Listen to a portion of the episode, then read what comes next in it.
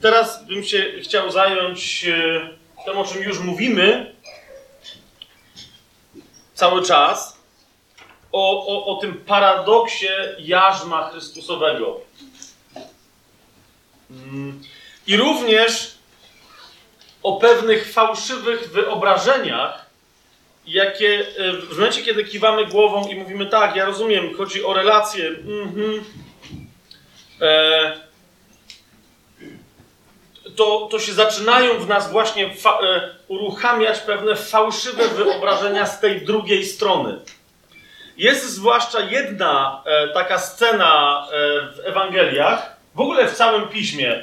Jest jedna taka scena, która e, starcie aktywizmu i nieaktywizmu, e, aktywności i pasywności itd., tak itd., tak nieważne jak rozumianej, pokazuje i wiele kazań, nauczań itd. tak odbywa się na bazie tego jednego krótkiego tekstu. E, bardzo wiele, e, jakby, wiecie, nie chodzi mi o to, że nie bezzasadnych nauczań, e, nie, nie o to mi idzie, ale bardzo wiele nauczań, które e, nie są umocowane innymi tekstami pisma, wynikają z tego fragmentu, który wam teraz pokażę. Więc chciałbym, żebyśmy go najpierw przeczytali e, i żebyście, e, pozwólmy sobie, oto jest Ewangelia Łukasza, dziesiąty rozdział, Moja, moja pierwsza sugestia e, dla ciebie na teraz e, brzmi: pozwól, żeby się w tobie odpaliły wszystkie skojarzenia, jakie masz z tym fragmentem. Ok? Kim ty myślisz, że jesteś? Co oznacza ta osoba? Co oznacza tamta druga osoba? I tak dalej, i tak dalej. To jest Ewangelia Łukasza, dziesiąty rozdział. Wersety 38 do 41. A kiedy szli, wszedł do jednej wsi. Oczywiście szli Jezus razem z uczniami. Jezus zdecydował, żeby wejść e, do jednej wsi. A zatem, kiedy szli, wszedł do jednej wsi. Tam pewna kobieta imieniem Marta przyjęła go do swojego domu. Miała ona siostrę zwaną Marią, która usiadła u nóg Jezusa i słuchała jego słów. Ale Marta krzątała się koło rozmaitych posług, a podszedłszy powiedziała: Panie, czy nie obchodzi cię, że moja siostra zostawiła mnie samą przy usługiwaniu? Powiedz jej, aby mi pomogła. A Jezus jej odpowiedział: Marto, Marto, troszczysz się i martwisz mnóstwo spraw, a tylko jedno jest potrzebne. Maria wybrała dobry dział, którego nie będzie pozbawiona. Lub też yy, dobrą cząstkę, która nie będzie jej odebrana. Równie dobre tłumaczenie. Maria wybrała dobrą cząstkę, która nie będzie jej odebrana. Zwróćcie uwagę, e, zaczniemy dziwnie od samego końca, chcę wam zwrócić uwagę, o, o, o co w ogóle chodzi w tym fragmencie. Maria wybrała, zwróćcie uwagę, to jest jej decyzja i jej działanie. Maria wybrała dobrą cząstkę, która nie będzie jej odebrana. Kiedy nie będzie jej odebrana? Wiecie, wracamy tutaj yy, i Jezus ewidentnie odwołuje się do tej prawdy, którą Paweł opisuje w pierwszym do Koryntian w trzecim rozdziale tak? Że staniemy, e, wszyscy przejdziemy przez ogień, po to, żeby ten ogień przetestował owoc, z którym przyszliśmy. I teraz zauważcie, ten ogień niektóre nasze owoce odbierze. Pamiętacie trzeci rozdział pierwszego do Koryntian? Dobra, jak ktoś nie pamięta, to szybciutko tam, to nie było w planie, ale zerknijmy tam. Pierwszy list do Koryntian. trzeci rozdział, od 11 wersetu, Paweł mówi wyraźnie, że e, fundamentem jest Chrystus. Jeżeli on jest założony, to nikt go nie może poruszyć. Kto może poruszyć Chrystusa? Nikt go nie może poruszyć. To jest fundament nieporuszalny i nienaruszalny. Tak? Ale teraz na tym fundamencie naszym zadaniem jest co? Budować. I teraz jest pytanie, z czego będziemy budować. Zobaczcie, jak Paweł o tym pisze. Nikt bowiem nie może położyć innego fundamentu niż ten, który już jest położony, a którym jest Jezus Chrystus. Ale czy ktoś na tym fundamencie buduje ze złota, srebra, z drogich kamieni, czy też z drewna, siana lub ze słomy, dzieło każdego będzie ujawnione. W jaki sposób? I Paweł odpowiada: Dzień, tu w domyśle no, jest jeden taki dzień, który jest nazwany dniem. To jest dzień Pana, tak? Dzień bowiem to pokaże, gdyż przez ogień zostanie objawione i ogień wypróbuje, jakie jest dzieło każdego. Jeżeli czyjeś dzieło budowane na tym fundamencie, czyli na Chrystusie, przetrwa, ten otrzyma, zauważcie, co otrzyma? Zapłatę. Tak? Fundamentem jest Chrystus, który przychodzi, żyje w tobie, przychodzi z darmową łaską, ale na niej następnie budujesz i za to dostaniesz zapłatę. Spójrzcie, 15 werset. Więc 14. Jeżeli czyjeś dzieło budowane na tym fundamencie przetrwa, czyli będzie ze złota, ze srebra, z drogich kamieni, do początku e, tej metafory się odnosimy, ten otrzyma zapłatę. Jeżeli zaś czyjeś dzieło spłonie, dlaczego miałoby spłonąć? No bo będzie z drewna, siana lub ze słomy. Tak? Jeżeli czyjeś dzieło spłonie, ten poniesie szkodę. On sam będzie zbawiony. Zauważcie na to, co tu jest napisane. On sam będzie zbawiony, ponieważ ten ogień nie może przesunąć fundamentu Chrystusa, który, który on w sobie ma. Ten ogień nie może dotknąć fundamentu Chrystusa, tak? Więc on sam będzie zbawiony. Tak jednak, jak przez ogień. Krótko mówiąc, wchodząc w ten ogień Trybunału Chrystusowego, może mieć mnóstwo udziałów w różnych dziełach. Tak? Wiecie, yy, tak jak się wykupuje, nie wiem, na giełdzie akcje jakiejś spółki, tak? Ktoś mówi, że ma ileś udziałów w jakiejś firmie i tak dalej. Dosłownie tutaj yy, ta dobra cząstka mogłaby być równie dobrze przetłumaczona jako dobry udział, tak? Jak, jak, bo chodzi o część w czymś realnym, tak? Dział lub udział, to według mnie powinno być tutaj yy, takie, takie tłumaczenie wybrała dobrą cząstkę, która nie będzie jej odebrana. Przez co? Przez ten ogień, który nie odbierze ci udziałów w złocie, w srebrze, w drogich kamieniach, a odbierze ci udziały w drewnie, w słomie i w śmieciach. Tak? Zauważcie, w tym kontekście Jezus w Księdze Objawienia mówi: Mam coś, co nie jest za darmo. Zwróćcie na to uwagę. Jezus wyraźnie mówi, żeby przyjść i kupić sobie u Niego. A więc, żeby położyć wartość za wartość. Co Jezus mówi, żeby kupić u Niego? Kupcie sobie u mnie złota, jakiego? W ogniu oczyszczonego, wypróbowanego. Tak? Ponieważ jeżeli sobie kupisz u mnie tego złota, to potem z tym złotem przez każdy ogień przejdziesz. Tak? I to jest owa cząstka, to jest ten udział, to jest czyste złoto. Jezus mówi, to jest coś. I ona wybrała właściwe złoto, którego nie będzie pozbawiona.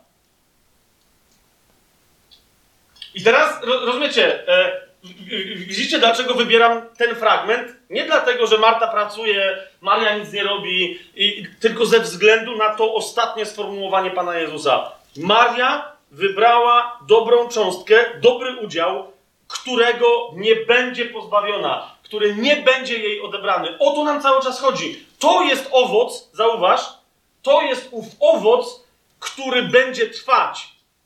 Ojciec chce, żebyśmy przynosili owoce, które będą trwać, a nie owoce, które będą nietrwałe. Więc jeżeli Jezus nam wyraźnie pokazuje, mówi: Zobacz, to jest wzór kogoś, kto podjął właściwą decyzję. To, jest, to, to znaczy, że my też powinniśmy tak robić. Zgadza się? Teraz, kochani, niemniej jak już to powiedziałem, to właśnie w wielu z nas odpali się e, jakieś nauczanie gdzieś tam z przeszłości na temat Marii. Że kluczem tego, co robi Maria, jest co? Odpalcie to. Co jest tą dobrą cząstką, którą wybrała Maria? Słuchanie Jezusa. to sprawdźcie jeszcze raz tekst. No właśnie. No właśnie.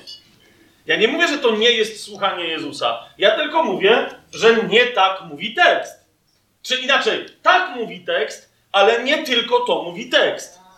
Tak? Nie tylko to mówi tekst. I teraz jeszcze raz, potrzebujemy. Z, z, a druga rzecz jest też taka, że Jezus jest dobrym nauczycielem. Czy ktoś was tu ma jeszcze wątpliwość, że Jezus nie jest dobrym nauczycielem? Jest najlepszym możliwym nauczycielem. To jest ten człowiek, któremu ta właśnie Maria w pewnym momencie, kiedy go rozpoznaje, nie mówi Jezu, ale mówi mu Rabbuni. Tak? Naj, najlepszy nauczycielu, prawdziwy mistrzu, Rabbuni. Tak? Nawiasem mówiąc, zwróćcie uwagę, że do niej Jezus nie powiedział Mario, Mario. Ale do niej wystarczyło, że powiedział raz Mario. I ona od razu go rozpoznała i powiedziała Rabbuni, to jesteś ty. Zwróćcie uwagę, do Marty musi dwa razy powiedzieć Marto. Halo, mamy kontakt z bazą? Marto, jeszcze raz. Nie, nie, no Jezus tak nie mówi. On, on ją kochał, Martę. Niemniej, jeżeli Jezus jest, a jest owym rabbunim, mistrzem ponad mistrzami, to jeżeli on się posługuje jakimś wyrazem, zawsze pamiętajcie, jakimś sformułowaniem, jak, jakąś tezę stawia, to, to w zasadzie nigdy nie ma takiej możliwości, żeby Jezus jednocześnie, nawet jeżeli mówi rzecz nową, żeby nie wyciągał ze skarbca starego słowa, które już było znane.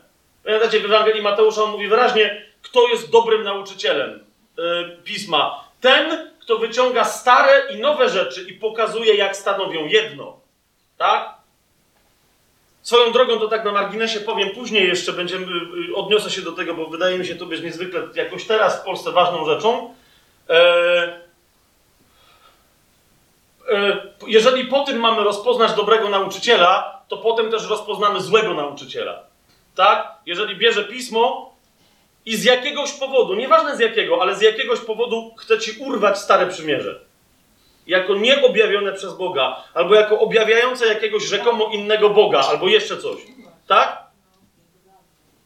Eee, nie, ale o tym, jeszcze, o, tym jeszcze będziemy, o tym jeszcze będziemy mówić. Bo ja rozumiem, że ktoś może mieć problem z tym, w jaki sposób w Starym Przymierzu Bóg, który jest miłością, tę miłość demonstrował. I ktoś może mieć z tym problem. Ale to znaczy, że ma problem, a nie, że Bóg ma problem. Okay?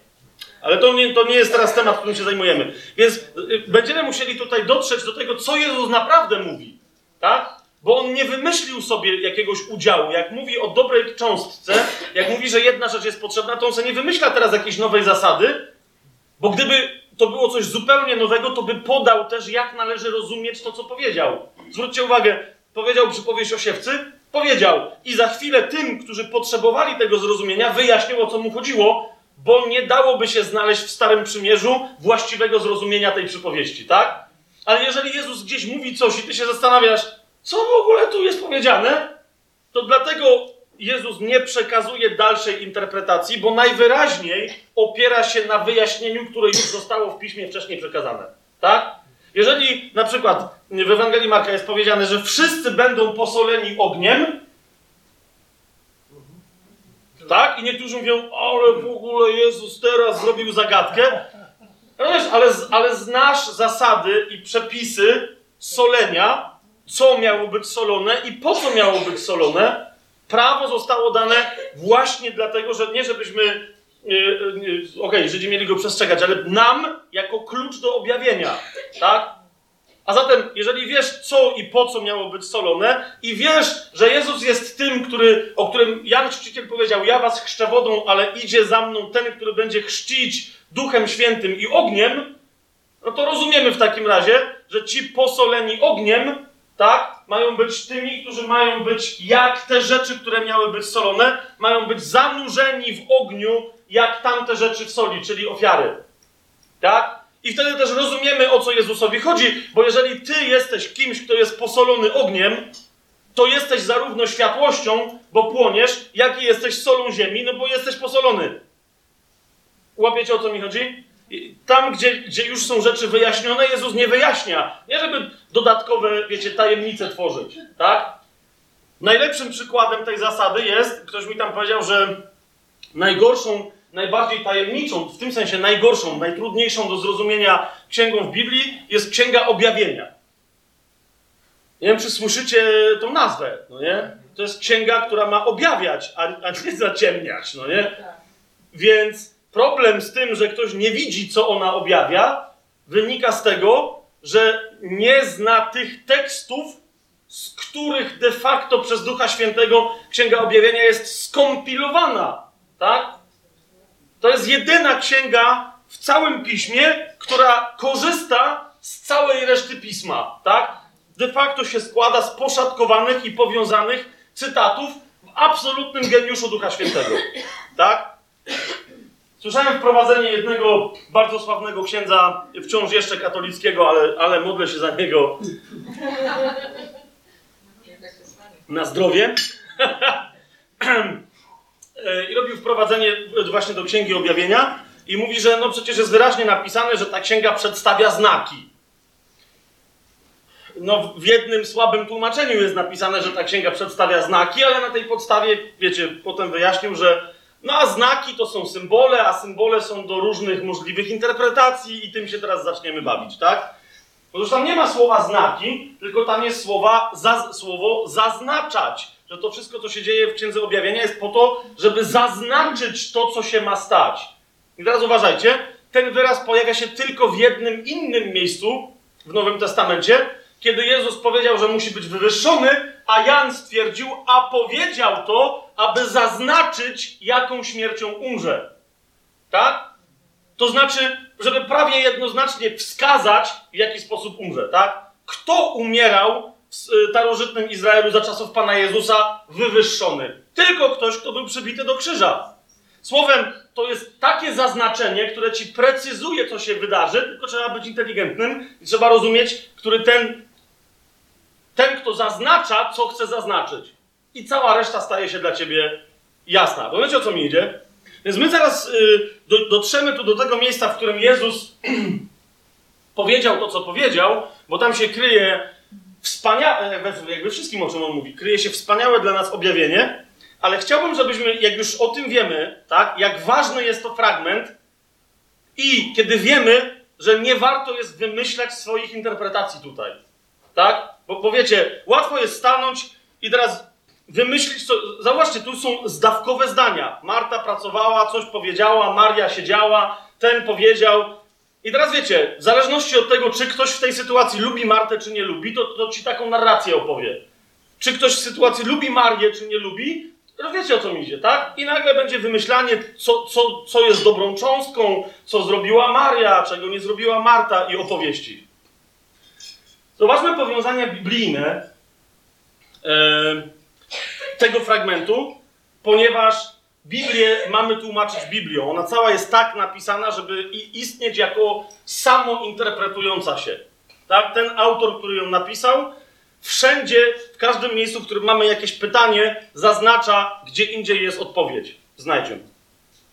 Otóż, kochani, zacznijmy od tego, yy, że istnieje taka scena, w której e, jacyś ludzie zachowują się tak samo jak Marta. I teraz idzie mi o to, jak zaraz tam do tej sceny przeskoczymy, to e, nie, e, nie śmieszność ich działań zobaczymy, ale dziwność działania Marty. Tak? I chciałbym Wam to pokazać po to, żeby to odnieść następnie do naszego życia, do Twojego życia, do mojego życia, żebyś, żeby każdy z nas to odniósł do siebie. Spójrzcie, co się dzieje. Marta, 40 werset, krzątała się koło rozmaitych posług, a podszedłszy, powiedziała do Jezusa: Panie, czy nie obchodzi cię? I tak dalej, i tak dalej, i tak dalej. W jakim trzeba być stanie emocjonalnym, żeby podejść do Jezusa, uzdrowiciela, cudotwórcy, nauczyciela, mistrza, żeby podejść do niego i powiedzieć, rozumiesz? Człowieku, ślepy jesteś? Nie obchodzi cię, że tu jest sytuacja, to jest druga sytuacja. Naprawdę tego nie widzisz? E, z, z czym się wam kojarzy ten stan mentalny? Zauważcie, e, i teraz nie mówię tylko do kobiet. Ok? Nie mówię teraz tylko do kobiet.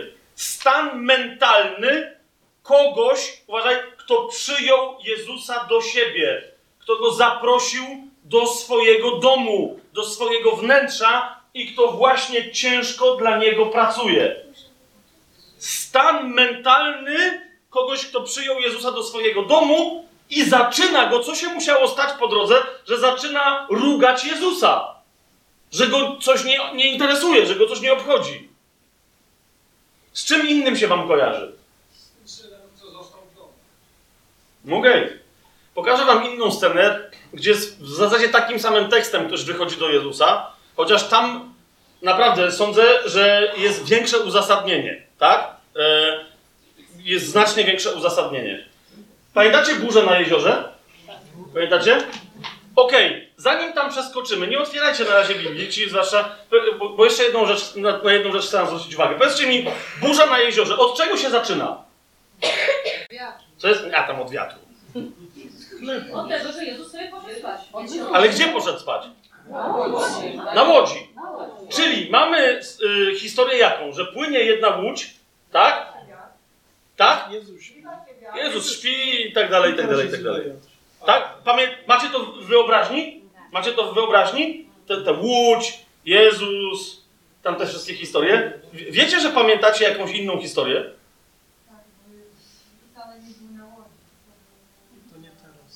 Okej, okay, bo Jezus nie był na łodzi, nie, nie o to mi chodzi. Nie, to nie teraz. Otwórzcie oczywiście, że był na łodzi. Marek, otwórzcie sobie Marka. E, chciałbym, żebyście zwrócili, bo, bo, widzicie, dlatego powiedziałem, że to będzie trochę uzasadnione, tak? Otwórzcie sobie czwarty rozdział Marka, 35 werset i zwróćcie uwagę na to, czy mieliście takie wyobrażenie tej sceny. Tego samego dnia, gdy nastał wieczór, powiedział do nich: Przeprawmy się na drugą stronę. Rozumiecie, nastał wieczór, ale jeszcze nie było nocy, zaczęło się ściemniać, tak? Więc mamy zachód, słońce zaszło, dobra. I teraz uważajcie. A gdy odprawili tłum, wzięli go ze sobą, tak jak był w łodzi. Widzicie następne zdanie? Towarzyszyło mu też wiele innych łodzi. Mieliście to kiedykolwiek w pamięci, rozważając historię burzy na jeziorze, że problem nie polega na, na, na tylko tej łódce, ale że z Jezusem płynie cała flotylla. Rozumiecie? Ro, rozpoczyna się burza na jeziorze. Widzicie to? Z, zobaczcie to teraz w głowie, to jest zupełnie inaczej. Robi się ciemno, bo zaczyna się burza. Wicher, błyskawice, te wszystkie historie. To nie jest tylko kwestia, że oni mogą się zautopić, tak? To jest kwestia, że te łodzie mogą się roztrzaskiwać o siebie nawzajem, bo nikt nie wie, jak sterować. Rozumiecie? Jest. Yy, porozumiewanie, światło jest niemożliwe, jakieś błyski są, ale krzyczenie do siebie, wow, w lewo, w prawo, nie wiem, co tam się krzyczy na tych jeziorach, tak? Ale idzie mi o to, że nikt nic nie słyszy, bo jest huk, tak? Jedna łódź może walnąć w drugą. Jest, to nie jest tylko problem, że się można utopić, ale jedni drugich mogą pozabijać. Widzicie to? O to idzie. To nie jest tylko kwestia paru ludzi, którzy siedzą z jeziorem, e, z, z Jezusem w łódce na jeziorze, tak? Inna rzecz, że ta łódka to była, to, to była łódź, a ta łódź to w zasadzie był mały okręt na małe morze, tak? I te inne łodzie to też nie były, wiecie, łódki tam goście cisnęli z, za nimi na dwóch wiosłach, czy na tam jednym pagaju, tak? To nie były czółna, tylko to były też konkretne łodzie, którymi można było przez potężne y, jezioro zwane morzem się przeprawiać. Niemniej tu nie chodzi o tylko tych tam jednych zawodników. Jest burza i może poginąć masa ludzi. Może poginąć masa ludzi. Zobaczcie 38 werset. 37. Mm, Wtedy zerwał się gwałtowny wicher, fale uderzały w łódź tak, że już się napełniała. 38 werset. A on spał, Jezus, w tyle łodzi, na wezgłowiu. Obudzili go więc i mówili do niego, widzicie to, nauczycielu, nie obchodzi cię, że giniemy? Nauczycielu, nie obchodzicie, że giniemy? Teraz rozumiecie? Znaczy, nie wiem, czy wy to rozumiecie. Ja to rozumiem, tak? W sensie, halo! Boże, E, halo! Halo! Ty śpisz, gościu, ty też zginiesz, nie? Ale to już gin, no nie? Chcesz, luzik masz, śpisz, okej. Ale nie obchodzicie, że my giniemy? Zobaczcie, co robi Jezus. Wówczas wstał, zgromił wiatr, powiedział do morza, milcz i uspokój się. I ustał wiatr i nastała wielka cisza. Teraz wyobraźcie sobie tę ciszę, tak? Nie ma ani, ani szmereczku. I to jest jeszcze, wiecie, noc, to się wszystko niesie po wodzie, tak? I teraz w takim właśnie klimacie wszyscy są w ciężkim szoku, bo to poszło tak o. Wtedy powiedział do nich, czemu się tak boicie? To jest pierwsze pytanie. I drugie, jak to jest, że nie macie wiary? Dwie rzeczy. Czemu się tak boicie? Jak to jest, że nie macie wiary? Jeszcze raz to powtórzę. Czemu się tak boicie? I jak to jest, że nie macie wiary? Wróćmy do Łukasza, dziesiąty rozdział, bo to tylko o to chodzi. Dziesiąty rozdział, 38 werset. Wróćmy tam. I teraz zwróćcie na to uwagę. Reakcja Marty, jej tekst jest taki sam jak ludzi ginących na morzu w czasie sztormu. Zwróćcie uwagę, 40 werset, tak? Panie, czy nie obchodzicie? Tylko, że wiecie, powinno być, że ginę! Nie obchodzi cię, że właśnie zalewają mnie fale i za chwilę się utopię? A ona tymczasem mówi, czy nie obchodzi cię, że moja siostra zostawiła mnie samą przy usługiwaniu? Powiedz jej, żeby mi pomogła. Teraz widzisz, jej reakcja, popatrz, okoliczności są inne, ale jej reakcja, stawia, nie będę teraz, to nie jest y, studium biblijne, tak? Tylko się czegoś razem, y, czegoś razem szukamy, coś razem ścigamy, ale sprawdźcie to sobie sami. Mamy wiele innych tropów, które potwierdzają, że jej reakcja, to co ona mówi, wynika z tego, że ma taki stan emocjonalny, jak tamci, którzy tak samo mówili. To znaczy, Marta się boi i Marta nie ma wiary. Rozumiecie? Marta się boi i Marta nie ma wiary. To Jezus jej tu nie mówi, tak? Bo to nie jest moment, żeby tę kobietę jeszcze dognębić. Wczoraj żeśmy mieli troszeczkę rozmowy na temat tego, że Bóg naprawdę e, bardziej lubi kobiety. Tak? Ale nie będę teraz tego dowodu wczorajszego podawać, ale tutaj macie inny, tak? Chłopy giną na morzu i Jezus im mówi, co jest grane? Halo? Boicie się i nie macie wiary, szmaciarze. A do Marty mówi, Marto, Marto. Pierwsze Marto znaczy, widzę, że się boisz, drugie Marto znaczy troszeczkę brak ci wiary, tak? Po czym powiada, no widzę, że troszczysz się i martwisz naprawdę o mnóstwo spraw. Szacunek.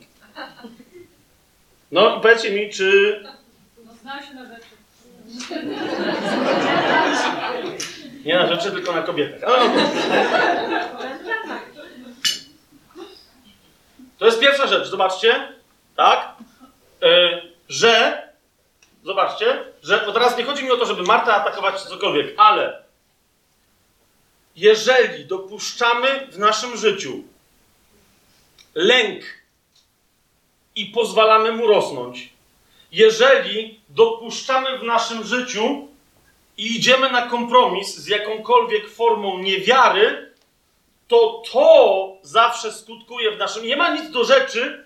Zauważ, 38 werset. Pewna kobieta imieniem Marta przyjęła go do swojego domu. Nie ma nic do rzeczy, że jesteś osobą, która zaprosiła Jezusa do swojego serca.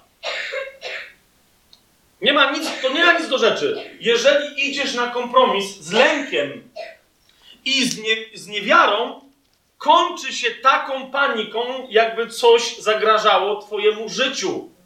Po prostu.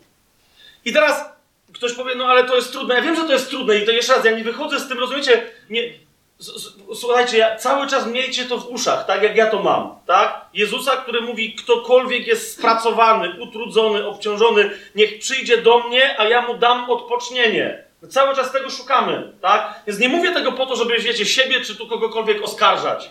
Ale mówię tylko, że z drugiej strony, jeżeli widzisz w swoim życiu, tak, wątpliwość, jeżeli widzisz w swoim życiu reakcję tego typu, że przychodzisz do, do Boga i mówisz, Boże, nie widzisz?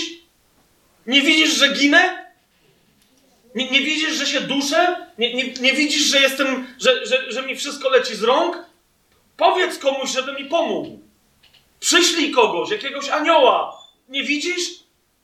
Jeżeli masz tego typu reakcję, jeżeli masz tego typu reakcję, to, to zrozum, jeszcze raz, przypomnij sobie, jak mówiliśmy o Bogu, 68 psalm, tak? On cię obsypuje swoimi darami. Tym skończyliśmy poprzednią sesję, tak? Przed przerwą. Jeżeli tym, a, a ty teraz stajesz i mówisz, Boże, czy cię to nie obchodzi? Serio?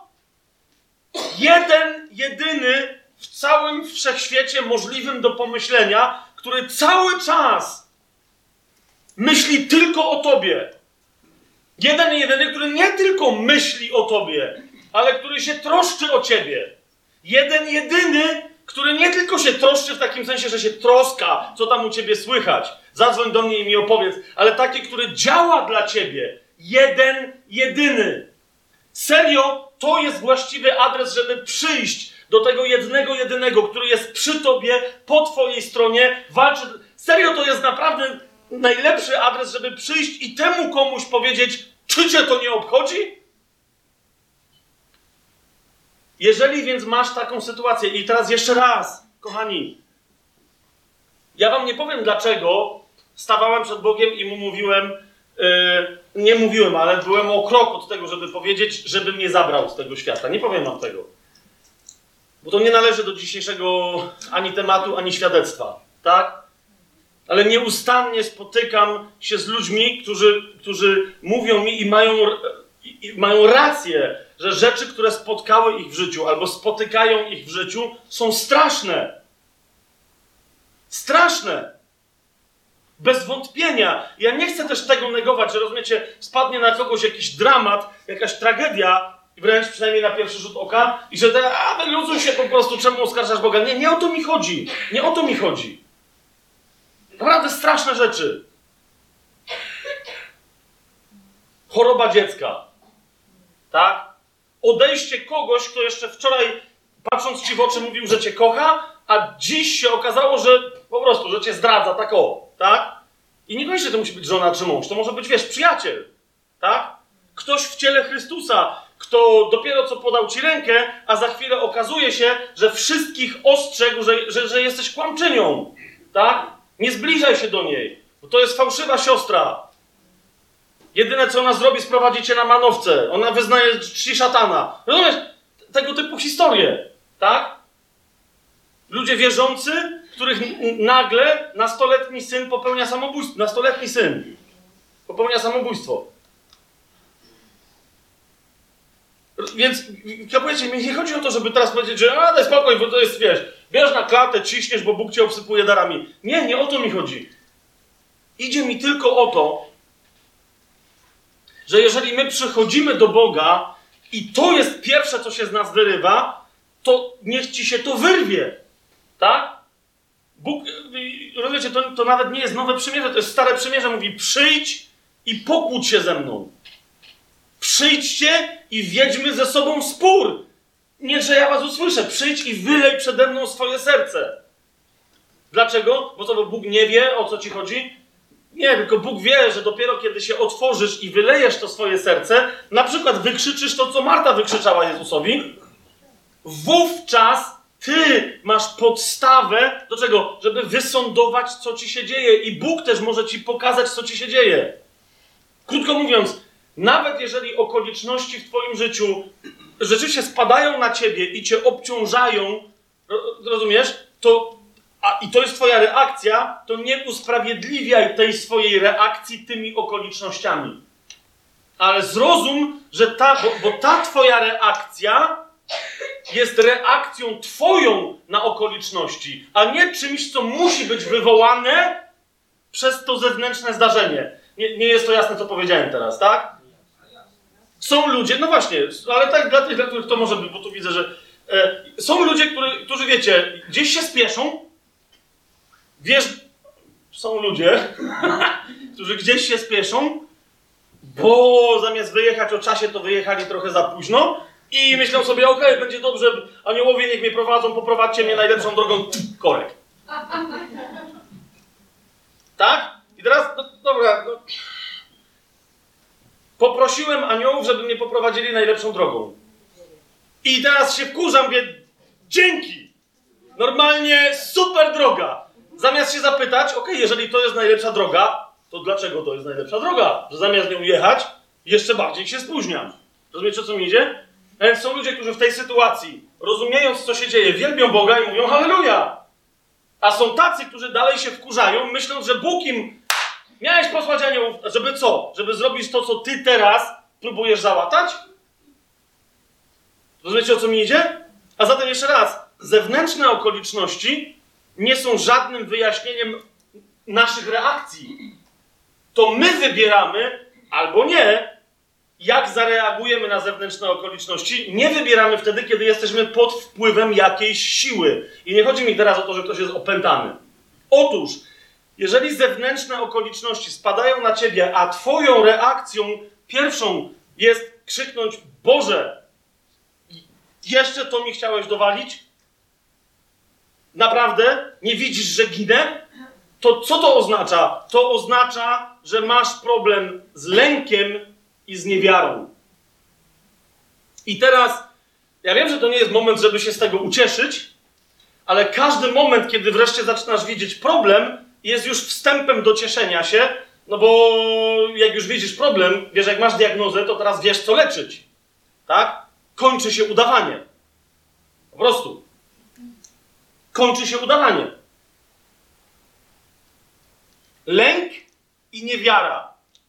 Lęk i niewiara. Jeszcze raz powtórzę. Lęk i niewiara.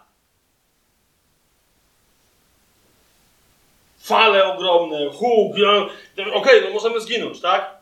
Teraz, ale, ale umarty? Co, jaki to jest lęk i niewiara? Co to ma wspólnego ze mną? Co to ma wspólnego z tobą? My tu nie giniemy.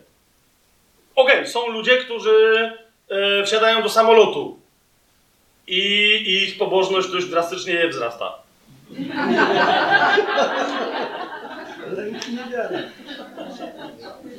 Ostatnio się musiałem przelecieć w tej i we w te, Rozumiecie, ciało pamięta, tak?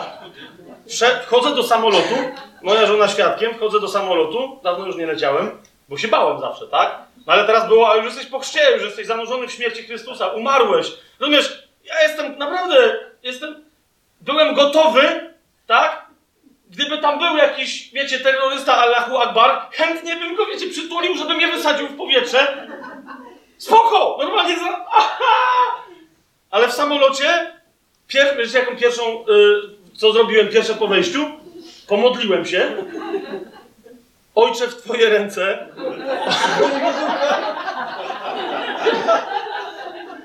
W sensie... I myślicie, że mi to coś pomogło? Lot do Izraela, kurde, mógłbym trwać, nie wiem, 13 minut, a tu 3 godziny 20. Czy tam ile? 10. Obok siedzi żona, cieszy się, mówi, patrz, jaki widok. Syno, przestań, co ty myślisz, że co, spadniesz? Właśnie to mam cały czas w głowie, że zaraz spadnę. Ej, ale przecież jesteś zbawiony, że... Ja nie mam z tym problemu, żeby pójść do nieba, mam problem, że spadnę. Jak już spadnę, to pójdę do nieba, ale na razie mam problem, że się boję spadać. Dalej, kurczę, nic się nie zmieniło. Widzicie to, o co mi chodzi? Widzicie, o co mi chodzi? I, I co się następna rzecz, jaka się stała ze mną w tym samolocie? M mówię, mówię do Boga, Boże, no ale yy, serio? Nie, nie odebrałeś tego mi? Myślałem, że to będzie takie, wiesz, no nie? Halo? Halo? Lęk i niewiara. Lęk i niewiara. I one się mogą wyrazić następnie w pretensji do Boga w różnych... Przypomnij sobie swoje okoliczności życiowe. Gdzie widzisz jakąś sytuację w swoim życiu i mówisz, hej, zamordowuję się tutaj, urabiam się tutaj po łokcie. Gdzie masz taką sytuację?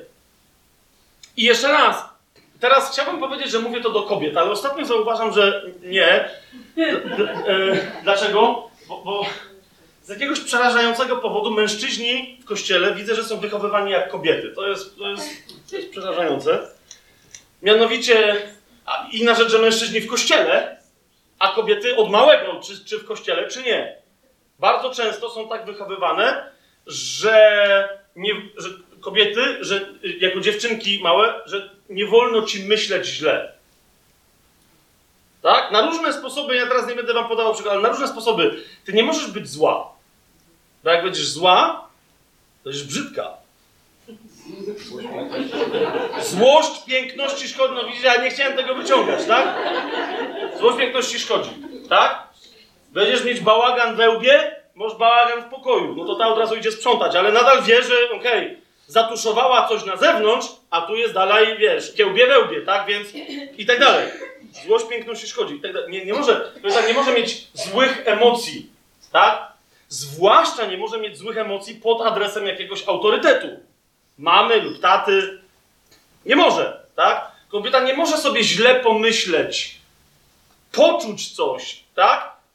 Zauważcie, jakie to jest diabelstwo, że kobiety, które mają tak niezwykle wrażliwe serca na wszelkie poczucie niesprawiedliwości,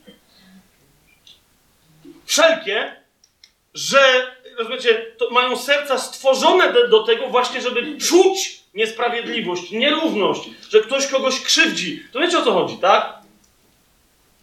Dobra, ja, ja to powiem. Wczoraj nieopatrznie się wynurzyłem, że uważam, że y, stoję na biblijnym stanowisku, że y, y, dziewczynek absolutnie ani kwiat, niczym. Ale że chłopców, ojcowie powinni mieć prawo, żeby czasem przepnąć. Tak? Słuchajcie, przenajczcigodniejsza, przewielebna pastorowa, jak stanęła w obronie tych chłopców, których ja chciałem bić. Naprawdę genialne, tak? Genialne. Tam żeśmy doszli do... Ale o, właśnie o to mi chodzi, tak? To jest, to jest to serce, tak? To jest to serce. Matka...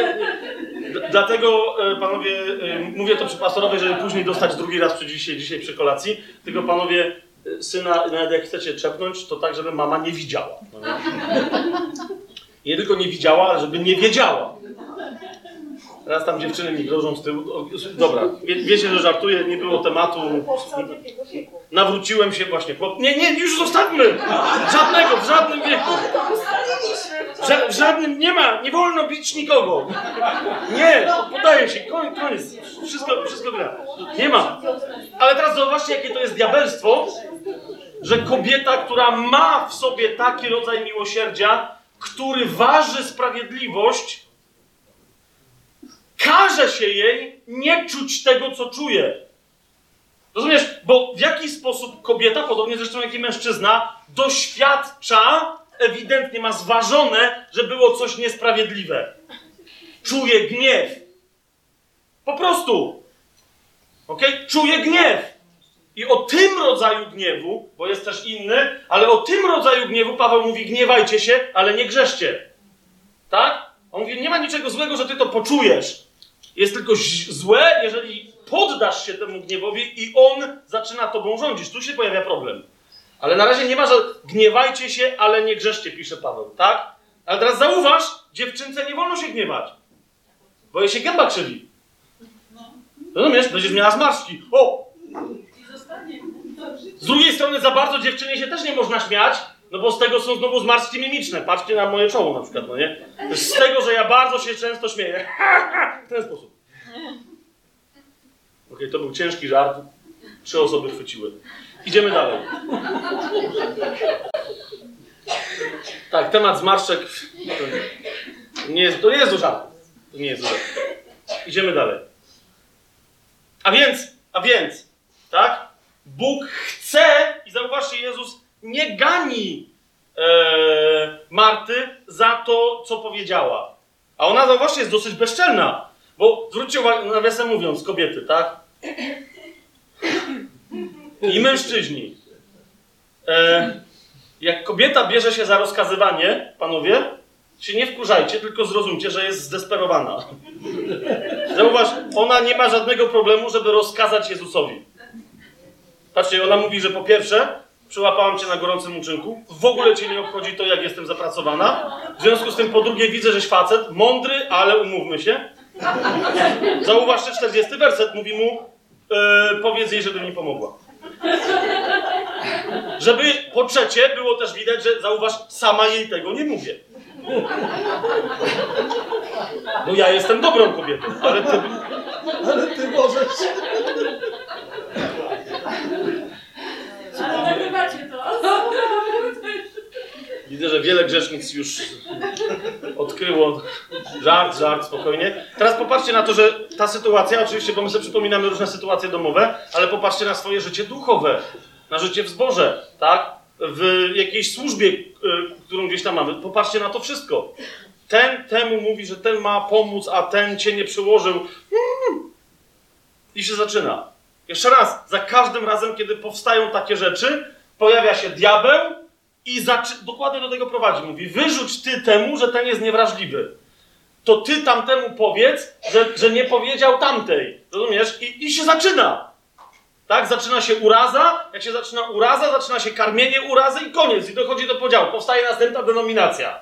Tak? A jakby było tego jeszcze mało, to jedni drugim mówią, tamci są zwiedzeni. Po, po owocach ich poznacie. Jest ewidentne. To ewidentne. To ewidentne. Zatem za każdym razem, kiedy tego typu rzeczy się dzieją, kiedy widzisz w sobie taki odruch, bo jeszcze raz, łatwo jest teraz, jak ja o tym mówię, pomyśleć sobie, znam taki przykład.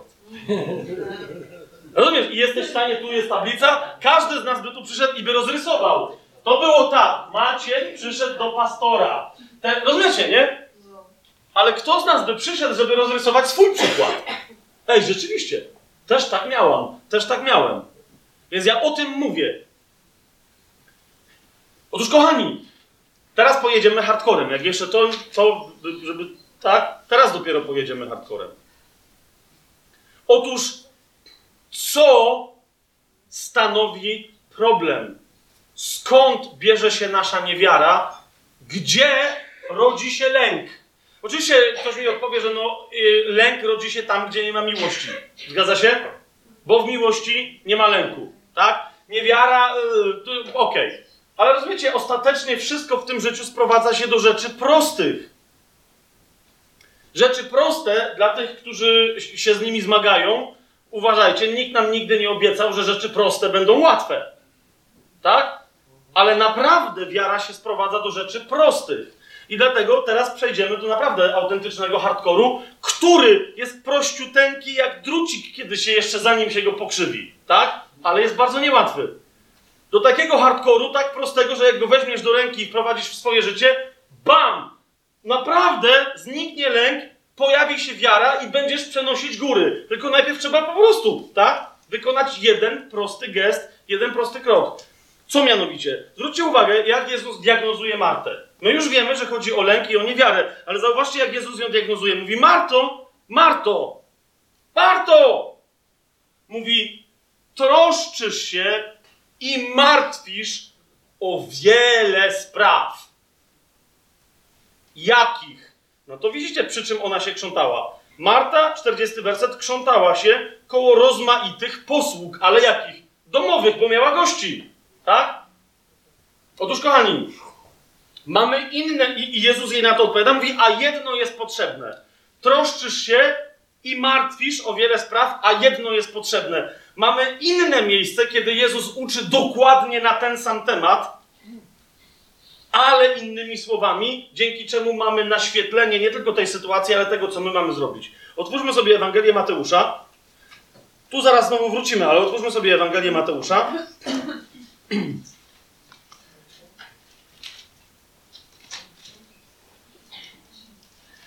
Szósty rozdział. Jezus mówi: troszczysz się i martwisz o wiele spraw, a potrzeba tylko jednego. Mateusz, szósty rozdział, 25 werset. I następny.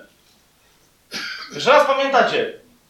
Marta, Twój lęk i twoja niewiara wynikają z tego, że się troszczysz o wiele spraw, a potrzeba tylko jednego.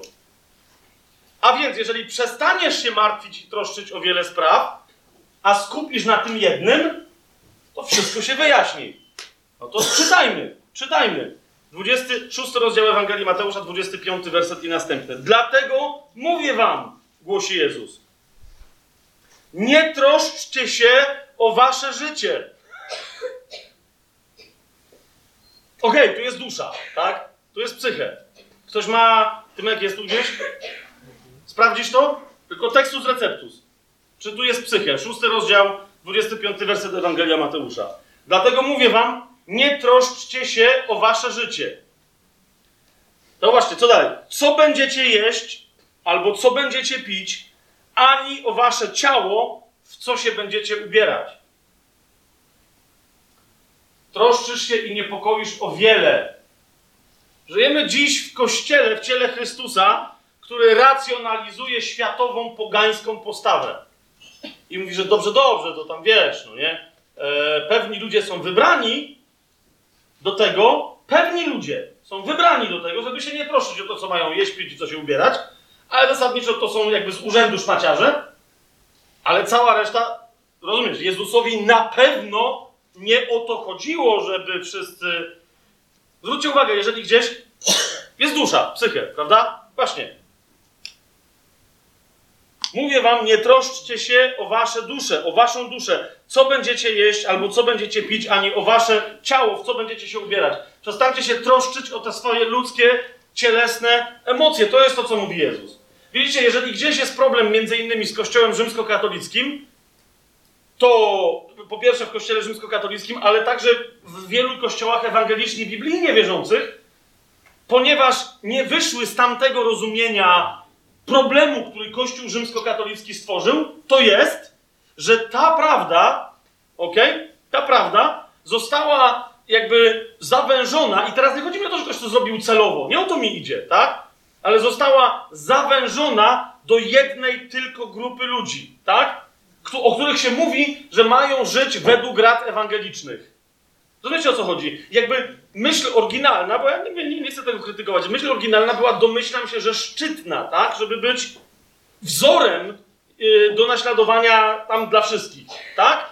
Ale zauważcie, jeżeli następnie się powiedziało rady ewangeliczne, czyli życie pełną Ewangelią, muszą się wyrazić czym? Czystością, ubóstwem i posłuszeństwem. Słyszycie to? To masz tak, czystość, już pomijam co ma czystość za związek z nieposiadaniem żony czy męża. Tak jakby wiecie, spłodzenie dzieci było czymś nieczystym, ale automatycznie cały temat się zrobił nieczysty, tak? Ubóstwo. I teraz jak zapytacie, a gdzie niby Pan Jezus doradzał ubóstwo, to wtedy jeden z pierwszych, przecież sam pamiętam, bo byłem zakonnikiem poza tym, że księdzem, tak? Nauczanie na temat ślubu ubóstwa brzmiało jak? Mówię wam, nie troszczcie się o wasze życie, co będziecie jeść albo co będziecie pić, ani o wasze ciało, w co będziecie się ubierać, gdyż zakon się o to zatroszczy. Skoro ja teraz skróciłem, to nie było dokładnie tak, ale, ale wiecie, to było de facto coś takiego, no nie na zasadzie, no, no tak, no, no tak, dlatego ten się może modlić, ten coś tam robić, ten inny nie musi pracować, rozumiecie, no bo jakby ludzie na to łożą, żeby ci nie musieli pracować, tak? Ale stąd zauważcie, wychodzi takie naturalne, no ale ktoś musi pracować, żeby ktoś chce mógł żyć Ewangelią. I teraz popatrzcie na kościoły ewangeliczne, co się tutaj dzieje. Jeżeli o kimś mówimy, że ma szczególne Boże powołanie, to natychmiast ma powołanie, na przykład, że wiecie, to, to o, to jest człowiek przeznaczony, ty żyj wiarą. A my ci pomożemy, tak? Żyj, rozumiecie, to jest jakby trochę taki, Wybaczcie mi, jeszcze raz, nie chcę nikogo naprawdę urazić, ani nie o to mi idzie, tak? Ale czy nie widzicie takiego trochę, wiecie, układu, gdzie rączka rączkę myje, że niektórzy na przykład narzekają na pastorów, że a, bo ten ciśnie zawsze głosi przed kolektą, żeby więcej zebrać, ale prawda jest taka, że jakby przestał głosić i na przykład powiedział, dobra, walcie się. Wszyscy mamy żyć Ewangelią. Nie przejmować się, co macie jeść, co macie pić, a nie w co się macie ubierać. Wiecie co? Myślę, że teraz poddałem niektórym w ogóle chyba koncept, no nie? Myślę, że składka poszłaby w górę w wielu zborach. Dlaczego? Bo ludzie by powiedzieli, dobra, tam się nie denerwuj, nie? Się nie denerwuj. Ty żyj z wiary, tutaj masz, żebyś miał za co żyć z wiary i nie nakładaj na nas za dużych ciężarów. Słyszycie, co mówię? Służby w kościele to są, wiecie, takie oddzielone i wszystkie służby mają być, wiecie, w kontekście kościoła. Tak? Wszystkie mają być w kontekście kościoła. Ewangelista, wiecie, ma głosić, ale najlepiej jakby w kościele głosił. Tak? Na ulicy, a, to jest trochę podejrzane, ale, ale najlepiej jakby z nim kościół stał. Znowu, nie chcę się nabijać na przykład z ewangelizacji ulicznej, ale naprawdę wyobrażacie sobie, że jak Jezus głosił Ewangelię, najpierw wychodził zespół uwielbieniowy, rozumiecie, tańczyli yy, yy.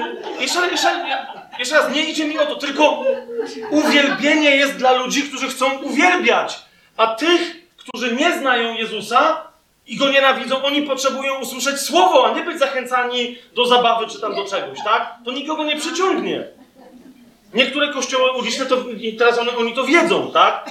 Zarzucają te, często te praktyki. Po prostu ktoś wychodzi i od razu grzmoci, tak? You! I tam jeden chłop stoi. Ja? Tak! Znasz Jezusa? Nie. To jesteś grzesznikiem. Wiesz, że idziesz do piekła? E, zbiera się, rozumiecie, 50 osób na zasadzie, ale ci pocisną, bo, rozumiesz? Ale coś się zaczyna dziać, tak? A skąd wiesz? A bo wiem, bo jest piśmie napisane, rozumiesz? A jak wejdą dziewczynki, machają flagami, coś tam, rozumiecie? I to jest takie trochę...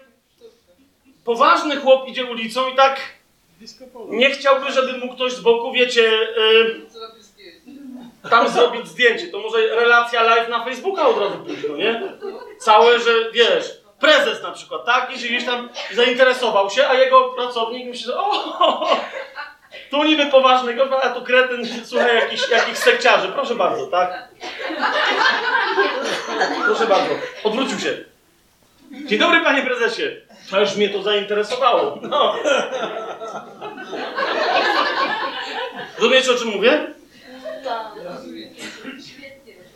Otóż, otóż, otóż pięcioraka służba jest skierowana do wewnątrz kościoła, ale, ale wtedy zauważcie, czy apostoł, czy prorok, tego na razie zostawmy, czy pasterz, czy nauczyciel, czy ewangelista, ten środkowy, tak? Wszystkie te, włącznie z ewangelistą, wszystkie te służby, co mówili do Efezjan, jeżeli są pięcioraką służbą, mają służyć świętym, a nie na zewnątrz kościoła. W celu budowania, właśnie. A teraz pomyśl, jeżeli ktoś ma obdarowanie do ewangelizacji, do prorokowania, do nauczania itd., itd., z którym ma wyjść na zewnątrz, to czy ono musi wyglądać tak, jak wygląda ta posługa do wewnątrz kościoła? Między innymi wczoraj żeśmy o tym rozmawiali. Już w paru miejscach żeśmy o tym rozmawiali. Ktoś, mniejsza o to teraz to prorok dosyć interesujący, taką tezę kiedyś rzucił i ją cały czas sprawdzam. Ale on mi, że miał kiedyś takie objawienie, że na przykład służba prorocza na zewnątrz, poza tym, że wiecie, ktoś wychodzi i mówi w imieniu Jezusa Chrystusa, widzę twoje serce, tak? Masz w nim taki taki grzech i Pan mówi, że możecie uwolnić w tym momencie, ale... O! To jest służba prorocza, ale teraz zauważcie innego rodzaju służbę proroczą, tak? Pojawia się ktoś, kto idzie za swoim osobistym powołaniem. Do tego dzisiaj zmierzamy, do tego tematu. Powoli. Idzie za swoim osobistym powołaniem i co się dzieje? Dowiaduje się od Boga, że ponieważ jest wezwany, aby być prorokiem, Pan chce, żeby został naukowcem. I Krzysiek. Rozumiecie, e, ile niektórzy patrzą na mnie, co, ale prorok jest taki, wiesz, czyli Napra- sprawdźcie niektóre odkrycia naukowe. I teraz ja, wiecie, wydaje mi się, że gdyby nie ta teoria, jak to się synapsy łączą i coś tam wynika i nadświadomy Gdyby nie to, i byśmy powiedzieli, e, ten gość miał objawienie od Boga, to byśmy myśleli to tak, o, wiecie o co mi chodzi? Eureka! Skąd się wzięło? Miał objawienie. Uu. Widzicie o co mi idzie? Czy to nie mogłoby tak wyglądać? Prorocy powinni funkcjonować w polityce. Nie tylko po to, żeby prowadzić ludzi osobiście do Jezusa i głosić Ewangelię, wszystko gra, tak jak ewangeliści, ale żeby demonstrować narodom sprawiedliwość Bożą, która prowadzi do dobrobytu. Żeby przyprowadzać całe narody. I niektórzy, wiecie, patrzą i mówią, naprawdę to jest, wiecie, takie prawie, że obrazobóstwo. Tam jeden ktoś mi powiedział, mówi, co to ma do rzeczy, że cały naród coś zrobi, jak tam pięć osób nie przyjmie Jezusa. Okej, okay, to powiedz to Józefowi egipskiemu. On został premierem w Egipcie, bo chciał, czy też Bóg chciał, żeby on został premierem w Egipcie? Wiecie o czym mówię? Wypełnił wolę Bożą. Wypełnił wolę Bożą. W jaki sposób? Zauważcie, w sposób absolutnie charyzmatyczny. Dlatego, że miał dar tłumaczenia snów. To był proroczy dar i słowo mądrości, jakie miał dla tych, którzy byli akurat jego przełożonymi. Tak? Umiał pozyskiwać serce. Wiecie, trafia jako więzień i szef tego więzienia jest ujęty jego osobą. Tak? Więc o to mi idzie. Teraz są ludzie, którzy są powołani wśród nas, dopóki my żyjemy w ogóle tym konceptem, rozumiecie, klerykalnym, tak? Że osoby jakoś szczególnie obdarowane i posłane do służby muszą to robić na sposób kościelnicki. Nie wiem, jak to inaczej powiedzieć, bo nie kościółkowy, tak? Ja nie chcę, wiecie, jakby deprecjonować samego faktu kościoła, tak? Ale w jakiś taki, wiecie, sposób taki, że ten ktoś musi być wiadomo, żeby, wiecie, cała reszta kościoła go zaakceptowała, że on jest w jakiejś posłudze, tak? W kościele katolickim musi po prostu reprezentować pewne rzeczy. I wiecie, może mieć babę na boku, ale jeżeli nie chodzi w sutannie, to jest zły ksiądz. Naprawdę, są ludzie, są tacy, tam to się spowiada, a na ulicy ma chodzić w sutannie, co jest grane? Sobór Watykański II wszystko popsuł. Znacie takich, e, tego typu konserwatystów, tak? Msza święta po polsku? Yy, pompon. I po łacinie. I tak, no wiecie, bo ludzie mają swoje religie. Nawet w ramach jakiejś jednej religii mają dalej swoje wewnętrzne religijki, tak? To ich interesuje tam, ale, ale za każdym razem wiedzą, co narzucić temu, kto jest, nazwijmy to ogólnie, klerykiem. To samo jest z pastorem.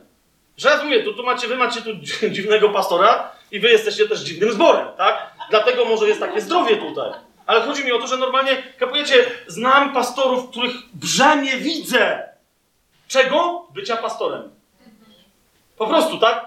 Gość naprawdę jest prowadzony przez ducha, chce coś tam zrobić. Wiecie, ale na przykład jest zbór, w którym chłop głosi 45 minut, namaszczone, płomienne kazanie. Wiecie, cztery osoby ruszają do ataku duchowego, bo on mu coś wskazał. Podchodzi jeden specjalista i mówi: Ja nie wiem, czy my przechodzimy na jakąś stronę bardziej liberalną, bo dzisiaj pastor, nie wiem, rozluźnił krawat. Tak się zaczyna. Tylko mówi. Słyszycie, co się dzieje? To jest Tak się zaczyna zwiedzenie. Pastor rozróżnił krawat, krawat, nie daj Boże, zaraz przyjdzie bez krawata, a na końcu przyjdzie jak Błaszkiewicz z jakimś dekoltem jak baba. Z dzikiem? Spokój. Nie kosze... I tak dalej. I jest koniec, rozumiesz, wyobrażenie, jeżeli ty jesteś sługą Bożym, to, tak? Jeżeli ty jesteś prorokiem, to ty musisz pewne rzeczy robić albo nie. Jeżeli, wiesz, uwalnianie, to, e, i tak dalej. Cały czas, wiecie, reguły, to musi wyglądać tak, tamto musi wyglądać tak. A popatrzcie na tych, którzy służyli Bogu w całej... Wiecie o tym, że w pewnym momencie Izajaszowi Bóg kazał latać nago przez yy, 3 lata. Tak? Sam? Nie wiem. No to... 3 lata! Coś, no właśnie. Coś przeoczyli. Widzisz? Dawidowi z dużą radością przyglądał się, jak Dawid w samej przepasce, teraz dla y, gorszących się dodam z absolutną przyjemnością, że bez majtek, w samej przepasce miał takie z przodu i z tyłu miał, wiecie, tylko taką y, firankę. Tak? I wykorzystał sytuację, żeby fikać koziołki. Żona jego uznała, że no większym cymbałem to już nie można być, tak? Żeby król przed całym swoim ludem demonstrował niewiele tam miało. No, no na wiecie, tak się wyraziła, że. Żeby jeszcze miał to zademonstrować. Ja tutaj raczej słabo, no nie? I teraz co? Król. A on tylko na jedno jej zwrócił uwagę, że on tego nie robił przed tymi ludźmi, ale on to robił przed Bogiem. Tak? I jeżeli ktoś wtedy nie miał wzroku utkwionego w Panu, tak jak ona, tylko w czym innym, no to na tym polega problem, a nie, a nie na tym, że, że on nie miał majtek. Tak? I teraz rozumiecie, e, Pan Jezus też został, nawiasem mówiąc, do tego samego króla w pewnym momencie się odwołuje, tak? Ci mówią, że "E, ale w święto nie wolno, a on mówi, a, a nawet kapłanom pewne, pewnych rzeczy nie wolno, a Dawid wlazł do świątyni i zrobił to i tamto. Zrobił?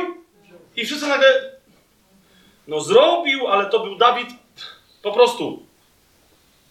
Był sługą Bożym, a nie sługą religii. Tak? Więc jeszcze raz zwracam Wam na to uwagę i wracamy, e, że- żeby odciąć całą tą historię. Tak? Ewangelia jest albo dla każdego, albo dla nikogo. Nie ma żadnych ekskluzywnych grup topowych, elitarnych, szczególnie wybranych, e, gdy idzie o całe dzieło królestwa. Tak? Przeczytajmy, co, co tu jest dalej napisane i yy, zrobimy przerwę. 25 werset, yy, 6 rozdział Mateusza i następne. Dlatego mówię wam, nie troszczcie się o waszą duszę, o wasze życie. Co będziecie jeść, albo co będziecie pić, ani o wasze ciało, w co będziecie się ubierać. Czyż życie nie jest czymś więcej niż pokarm, a ciało nie jest czymś, yy, a ciało niż ubranie? I teraz zauważcie, Jezus mówi, że tu się zaczyna Twój lęk. Właśnie tam, gdzie Ty powiesz, ale to są podstawowe potrzeby, przecież ja muszę o nie dbać. On Ci mówi, spójrz na ptaki nieba, że nie sieją, ani nie żną. Nie robią niczego w tej dziedzinie, ani nie zbierają do spichlerzy, a jednak Wasz Ojciec Niebieski żywi je. Czy Wy nie jesteście znacznie bardziej cenni niż one? Popatrz na ptaka, on się nie boi. Rozumiesz? Się nie boi. I teraz niektórzy mi powiadają, dobra, dobra, e, bo zawsze ptak, karmik dostanie, Bóg mnie pośle, ale jakby wszyscy przestali siać i rządź, to co Bóg nam da? Ale jeszcze raz, zwróćcie uwagę na to, co powiedziałem wcześniej, ale kto ci powiedział, że Bóg cię nie pośle, żeby siać i rządź? Przecież Bóg jest mądry i On posyła rolników, posyła innych, rozumiecie, po, pos, właśnie posyła wynalazców. Wyobraźcie sobie tych wszystkich ludzi, którzy pracują i pracowali dla wynalazków militarnych i dla rozwoju yy, wojen wszelkiego typu, żeby prowadzić te wojny jeszcze lepiej, jeszcze więcej ludzi, jeszcze szybciej mordować. Wyobraźcie sobie, że ci ludzie oddali serce Bogu. Co oni by wtedy robili? Na, naprawdę Bóg ich by doprowadził do tego, żeby wymyślili bombę atomową? No wiecie o co mi idzie? Wczesne ostrzeganie przed y, trzęsieniami ziemi. Na, później ich nie będzie, ale póki żyjemy na, te, na tej ziemi w tym czasie, nie możemy tak- czegoś takiego mieć? Oczywiście, że możemy. Wczesne ostrzeganie przed y, wulkanami. Radzenie sobie, jeżeli już wulkan wybuchnie, z tym pyłem, który tam lata i może doprowadzić do klęski ekologicznej, y, utrawy, utraty upraw y, rolniczych itd., itd. Możemy sobie z tym radzić.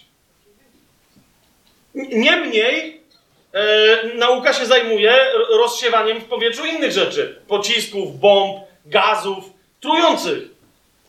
Żeby jak nie wybuchnie wulkan, to żeby zrobić swój. Więc jeszcze raz, to nie o to idzie, że wszyscy mamy kompletnie, wiecie, zarzucić wszystko i leżeć, tylko, bo Jezus to nie mówi, żeby nie siać, żeby nie rządzić, tylko, żeby przestać się tym troszczyć i pre, przestać się o to zamartwiać. Ponieważ w momencie, kiedy ty się tym zajmujesz, rozumiesz, być może blokujesz miejsce na wykonanie Bożego dzieła właśnie w celu wykarmienia kogoś. Zrozum to. Jak latasz za swoim pieniądzem, za swoim jedzeniem i za swoim ubraniem, to może właśnie w tym czasie nie uprawiasz całej tej kukurydzy, pszenicy i żyta, które mogłyby pójść do Mozambiku. Czy gdzie tam? Rozumiesz, Boże, Ty właśnie jesteś tą osobą, która ma mieć w Polsce 100 hektarów ziemi i żywić jakiś kraj nieopodal Sahary w Afryce. Skąd wiesz, że to Ty nie jesteś? Ale Ty masz troskę głęboko. Rozumiesz? O to idzie.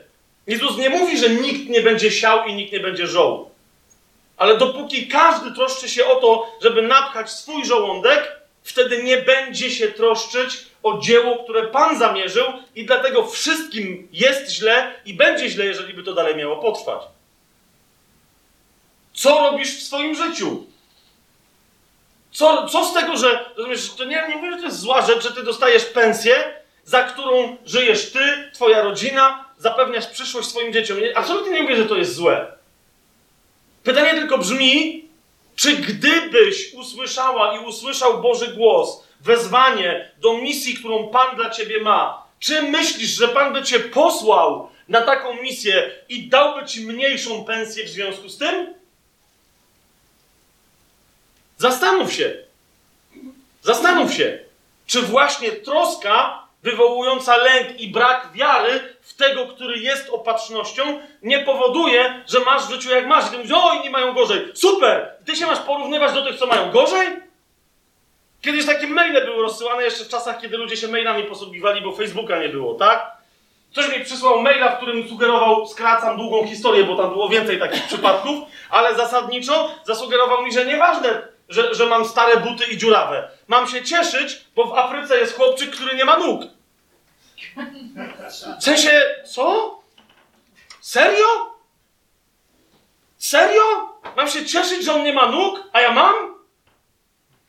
Rozumiecie, to był chrześcijański mail. To był chrześcijański mail. Zaraz powiedzieć, że mam być wściekły. Gdzie są ludzie, którzy pójdą do tego chłopczyka, pomodlą się, żeby mu te nogi odrosły? Gdzie są ludzie, którzy zrobią super, wygodne, zdrowe, oddychające buty, które jeszcze dodatkowo będą ci piłować paznokcie? Amen. Nie? Takie trzewiki by były eleganckie. Czujesz? Za każdym razem jak idziesz, masz bardziej wypoczętą stopę. Przy każdym kroku ekstra masażyk. Normalnie nie chce się siąść, bo jak siadasz, to się kończy masaż. Wstajesz i uh, błogosławione stopy tego, który niesie dobrą nowinę. Jasne!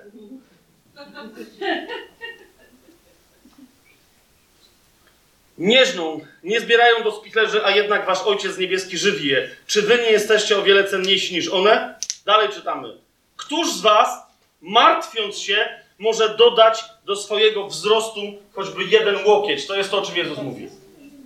Z twojego zmartwienia wynika strach przed przyszłością, wstyd ze względu na twoją przeszłość, ale nic więcej, plus niewiara.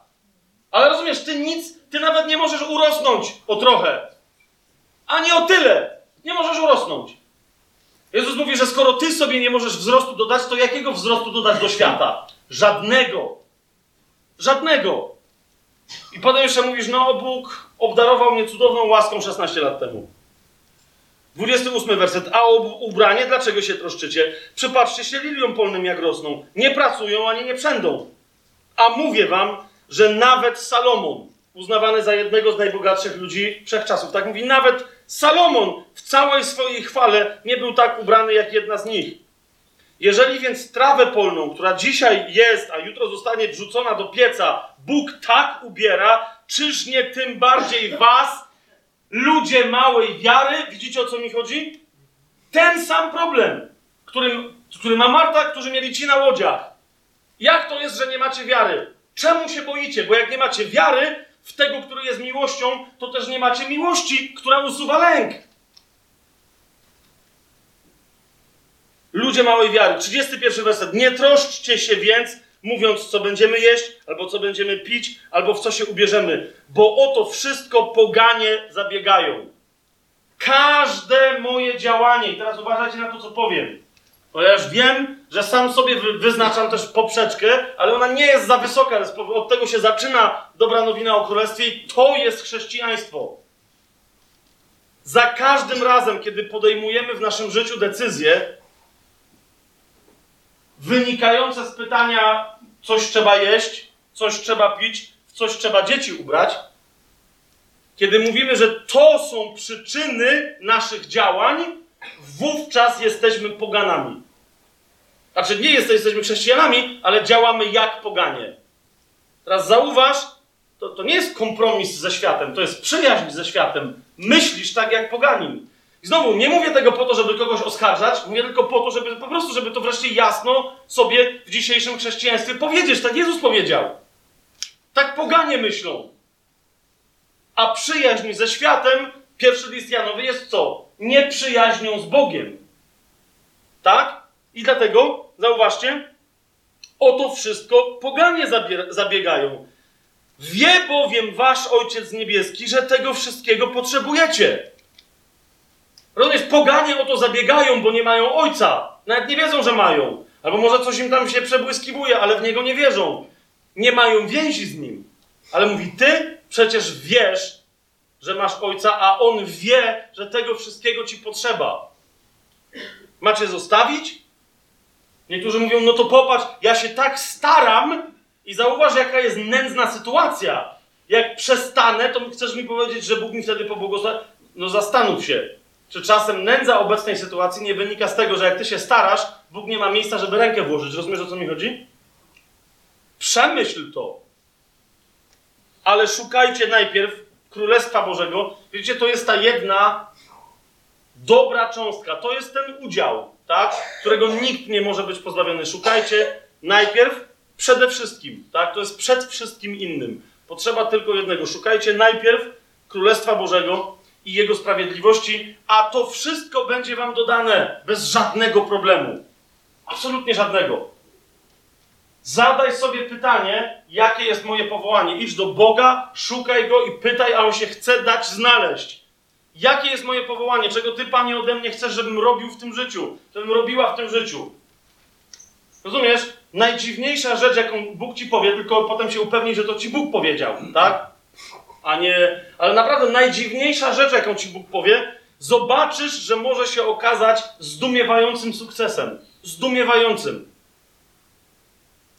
I, I ktoś potem po, powie innemu twoją historię, ale my, tak, to trzeba mieć fuksa. No nie?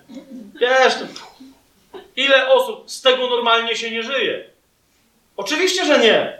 Ale my nie żyjemy według modły tego świata. My nie żyjemy, my nie żyjemy według ekonomii tego świata. Nie rządzimy, jeżeli się poddajemy pod prawa ekonomiczne tego świata, który jest we władaniu złego, to nie dziwcie się, że funkcjonujemy w złej ekonomii, w złych relacjach i tak dalej. Ale jeżeli zaczynasz wielbić Ojca, który jest w tobie, szukać tylko i wyłącznie królestwa i Jego sprawiedliwości, która się wyraża w Jego prawach, to natychmiast wychodzisz spod władztwa i we, wewnętrznego oczywiście, ale i zewnętrznego szatana i zaczynasz być obdarowywany według królestwa, któremu służysz. James Bond. James Bond. Ktoś z nas widział chociaż jeden film o Jamesie Bondzie. Albo jakiś inny o królewskich służbach brytyjskich. Widzieliście kiedykolwiek, żeby James Bond miał problem z zaopatrzeniem? Rozumiecie o co? Nieważne gdzie on jedzie, tak? Lewy paszport, 16 lewych paszportów, znaczy lewych, doskonałych, tak? 48 imion, 25 nazwisk, wszędzie gdzie, gdzie, gdzie jest. Broń ma, pieniądze ma, dostęp do tego, do, do czego tam potrzebuje. Wszystko ma. Wiesz o co mi chodzi, tak? Super ubranie, skrojone na niego, tak? Okej, e, za 4 godziny jestem w Moskwie. Tam 40 krawców już rozumiecie. Trójwymiarowe tam, wiecie, modele, przyjeżdża, ba, proszę bardzo, garniturek, wchodzisz do kasyna. Jedziesz. Tak, ale ja potrzebuję 4 miliardy, bo tutaj nie ma tańszej stawki. Jak najbardziej. Królowa ma. Jak słowo daje, królowa brytyjska ma dla jakiegoś łosia 007? Jeszcze raz. To twój ojciec nie ma dla ciebie? Otóż widzisz, otóż widzisz. Są pewne sceny, zwłaszcza w ostatnich Bondach, kiedy Bond nic nie ma. Dlaczego? Nic nie ma, tylko w jednych określonych warunkach, kiedy nie jest w misji, która została mu zlecona. Rozumiesz? Zasada jest prosta. Zasada jest prosta. Masz pełne zaopatrzenie pod warunkiem, że jesteś w swojej misji. Ojciec, nie o to chodzi, że nie chce ci błogosławić, bo i tak rozumiesz, to co my jako chrześcijanie robimy, w- jakie manowce włazimy, jak kompletne baranki, to się w głowie nie mieści, że my z tego wychodzimy cało. A więc Bóg nam błogosławi, ale nie udziela nam pełni obfitości, żebyśmy czasem w swoim łosiostwie i barankostwie nie pomyśleli, że jesteśmy na dobrej drodze. Rozumiecie, co mówię? 34 werset i robimy przerwę. Dlatego nie troszczcie się o dzień jutrzejszy. Słyszycie to?